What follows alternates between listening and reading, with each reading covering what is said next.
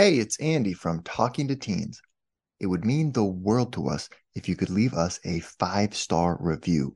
Reviews on Apple and Spotify help other parents find the show, and that helps us keep the lights on.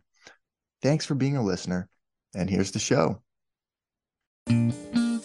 You're listening to Talking to Teens, where we speak with leading experts from a variety of disciplines about the art and science of parenting teenagers. I'm your host, Andy Earle.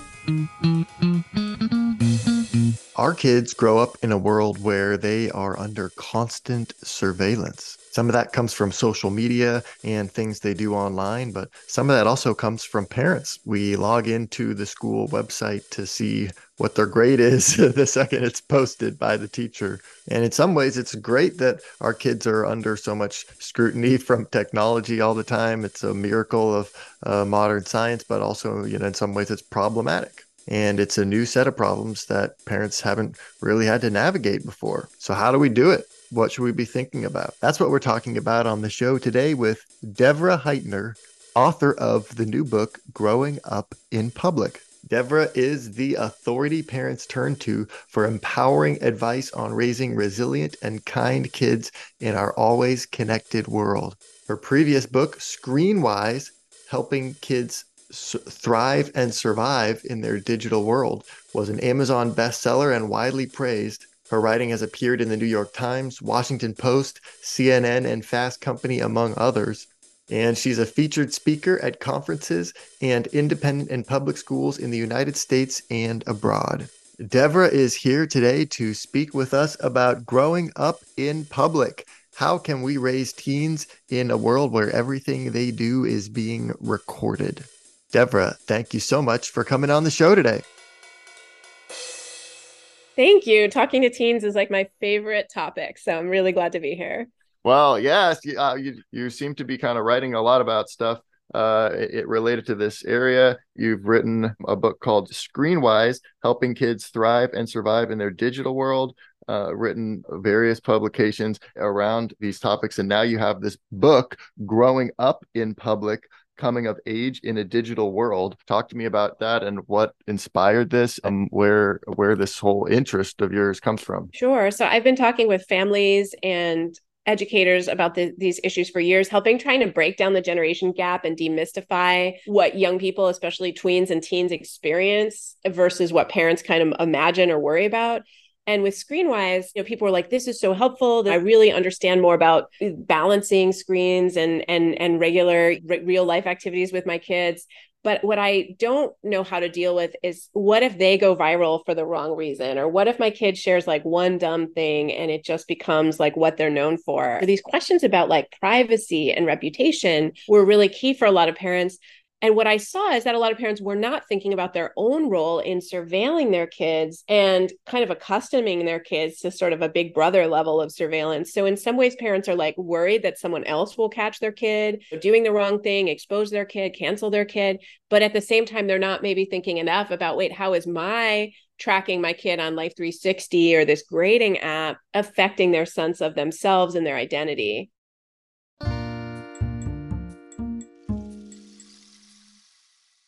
You have a whole section in here kind of going through all the different ways that parents surveil our kids. Um, kind of a lot of things that maybe we don't even really think about that much or something but there are so many ways that we are collecting data on all aspects of our kids lives. Yeah it feels like we're, we're almost pressured to do. There's this sense of well if you're a good parent then you're for sure reading your kids texts or if you're a good parent you're for sure tracking them their location on an app like Life 360 or Find My Phone or whatever. And I think we need to just ask ourselves some questions like just because we can do something, just because the technology exists to track our kids, that doesn't necessarily mean it's a parenting win. And there may be situations where there might be some situation where it could be warranted or even helpful or where you and your kid agree like maybe your kid is driving through the desert and you agree like hey I'd, I'd like to track your journey so i won't be i'll be able to sleep at night and maybe you'll feel better too if i do that. And can we agree on it? And it's one thing to have a consensual plan to track someone for a specific thing or a consensual plan for like hey let's check your grades together every other week or hey you just got a phone and you're 12 let's look at your texts together. But i think when we get into covertly tracking our kids or tracking them in ways that are probably undermining their independence and their development, uh, which I think a lot of the, those areas of tracking can be really problematic for kids learning how to be in the world on their own. I think then that becomes really problematic and it can really undermine the relationship. It kind of does the opposite of what we think. Like we think it's going to make us feel better. And I also hear a lot from parents that it actually makes them more anxious and more mistrustful of their kids. Well, it's interesting. Also, you talk about something at some point in the book, you mentioned that a lot of what these technologies are doing is kind of helping us find, catch our kids doing something wrong. We catch we're catching them messing up somehow. it kind of puts you in a weird frame of mind or a mindset you you want to be kind of teaching them what to do and how to how to be how to do things the right way uh, leading by example and all of that and not really so focused on kind of trying to trying to catch them in the in the wrong act so you can punish them um, it doesn't really set up a great dynamic. A hundred percent. I think it's really important that we want to teach kids to get things right. And we want to navigate helping them when they do mess up so that they feel safe coming to us and talking to us, getting advice from us. And if they do need support at a basic safety level, like if they've been experiencing harassment or some really serious issue on the internet or in person, that they can come to us, even if part of that maybe came from them breaking a rule like say they got on an app we told them not to get like say you have a 16 year old and you were like under no circumstances are you to use dating apps that's for 18 and up. Please meet your potential boyfriends or girlfriends in person like you know, you're allowed to date but i want it to be people and i want to know them as well if you get in a relationship and they get on a dating app and then they're in a situation where they're being harassed or they've had a scary experience or you know heaven forbid they've been assaulted. I mean some really bad things can happen to our kids unfortunately. I would still want them to be safe coming to me even if if they broke our rules and they got on Tinder or Grindr or something else and they you know, didn't disclose that to us and they lied about their age. And I'm giving that kind of, I would say for most parents, that's going to sound like an extreme example, but unfortunately, I do know of 16 and 17 year olds who've gotten on dating apps and had negative experiences. And if that was my kid, of course, I'd be frustrated that they made that choice, but I would be much more concerned for their safety and i think we would want to make sure that our kids know what just like the conversation we often have about substance use like i don't want you to drink at the party. If you drink at the party call me and i will come and get you. In the and the call me i will come and get you because i would rather be mad at an alive kid than be at your funeral is really important right? So so we want our kids to know that our concern for them and their safety is is a higher value to us and that they can talk to us. And often it's a friend too like maybe it's their friend that got on tinder or Grindr and is an unsafe situation or maybe it's their friend who is threatening self-harm on social media and they need help from us. So if we have told our kids again like you can't check it you know, your phone late at night i'm going to be mad at you but they did sneak their phone late at night. Now they're concerned about a friend for just another example like i want them to still feel safe coming to an adult that cares about them. So we just really have to convey to our teenagers that as much as we want them to sort of stay in bounds right of the rules that we've created in our family it's also important that we know that sometimes teenagers do break the rules and that does happen and we know that that they're figuring out their own boundaries and that's an important part of growing up. And as part of figuring that out if something happens where their safety is threatened or their mental health is threatened we want them to be able to talk to us and that we will come through for them even if they have gone around a boundary that we've created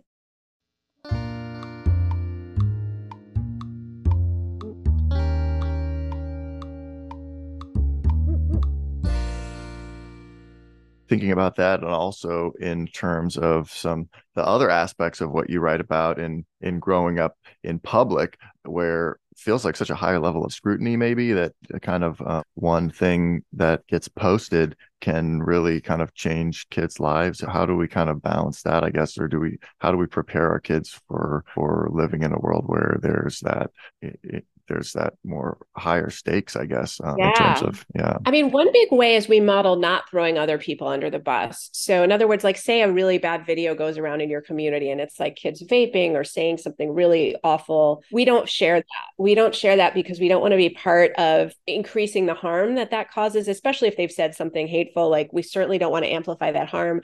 And we don't want to throw a kid under the bus and their reputation under the bus. We don't want to add to the problem. What we do want to do is say to the kid, you you can certainly reach out to them and say, "Are you okay?" Whatever. But often it's someone we don't know. But we would never want someone circulating an, an image or a video of our kid messing up. So I think we just always first of all need to lead with compassion and empathy on that front and be a model for our kids. And if they are talking about, hey, a kid got canceled, like I tell this story in the book of a kid who shared a meme that was problematic during the early days of the COVID pandemic. And it was a meme with some xenophobic overtones. Not a nice meme, but maybe possibly the full meaning of the meme eluded, right? The person who sent it, maybe she didn't really get how xenophobic it was, how how problematic it was.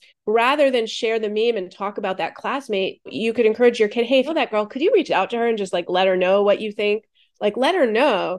But also if she then moves forward and apologizes and takes it down, maybe we don't want to be icing her out like two years later. You know what I mean? Like maybe at some point, if someone has made a good faith effort to make things right and they seem to have learned from their mistake, we can move forward. Now, if someone repeatedly makes the same mistake or expresses views that are reprehensible, you don't have to talk to that person. You can block that person. Like, I'm not saying to my kid, like, you need to be friends with someone who's out there with racist or homophobic stuff. You can absolutely cut off contact, but to amplify it and encourage others to sort of cancel that person is also amplifying the harm they're causing. So I would say we, still don't want to participate in that kind of righteous outrage. Instead, I would think about what can I do for the targeted community? Like if someone's out there with homophobic stuff on the group text or the social media, what can I do to make sure my high school is a safe place for for the queer kids what am i doing um, to be welcoming? It's not about what can i do to make sure that i'm signaling that i'm signaling that this is bad. It's more about what can i do to make make this space welcoming for for the folks in that community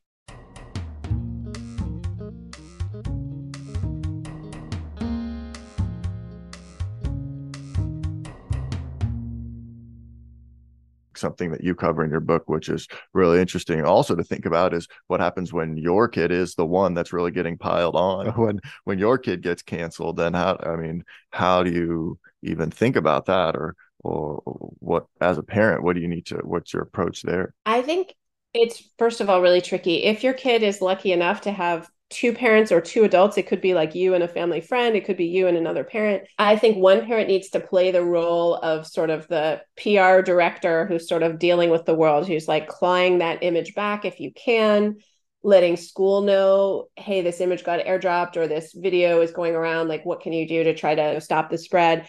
And the other parent or the other adult in that child's life can be focused on the mental health of your child, making sure that they don't take any, doing as much as you can to prevent any rash decisions, um, because we know that kids have, in a worst case scenario, died by suicide or experienced self harm. Going down the list from like that obviously devastating possibility to like refuse school know, would be like a, obviously a less dire outcome but still like you know pretty pretty life altering if you're stopped going to school because something has happened you know, all kinds of things. So we want to make sure that we're reducing the harm that our kid experiences giving them a way to move forward giving them a way to make restitutions. Like there's different things that can happen. I mean, if your kid's image has gone around non consensually, that's like a sexting image that they shared maybe consensually, but it's going around non consensually, then your kid is the victim in that situation, right? Because they didn't intend for that to happen.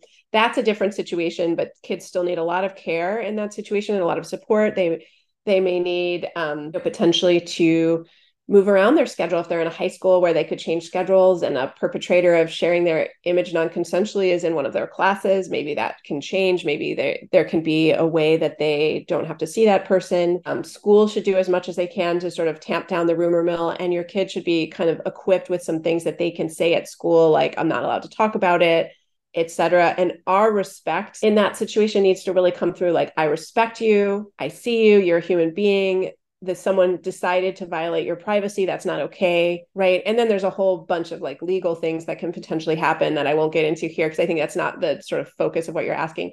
If your kid said something harmful if your kid it said something mean or even in these categories that i mentioned like racist homophobic misogynist xenophobic then we need to work with like where where are those ideas coming from? What can we do to make sure they understand. So again, in the book, I share an, a, a story about boys who shared an image, a video of a classmate who had a disability and they believed he consented because he kind of was like said he was okay with it but they didn't they weren't really transparent about their full intentions. They weren't really transparent. Like they did not say can we share this image on the anonymous school account so people can laugh at you right if you take a video of somebody and and maybe they have a different understanding of what's going on when you're taking that video and you can kind of process hey i'm not taking this with kind intent and then you post it and again, for all of these kids who paid a significant disciplinary price at their school, they were kind of stunned because it just happened really fast. They took the video, they thought it was funny, they posted it, they didn't think about it. And that is the teenage brain to a certain degree. I think that it's not that these boys, when reflecting, couldn't come up with the empathy to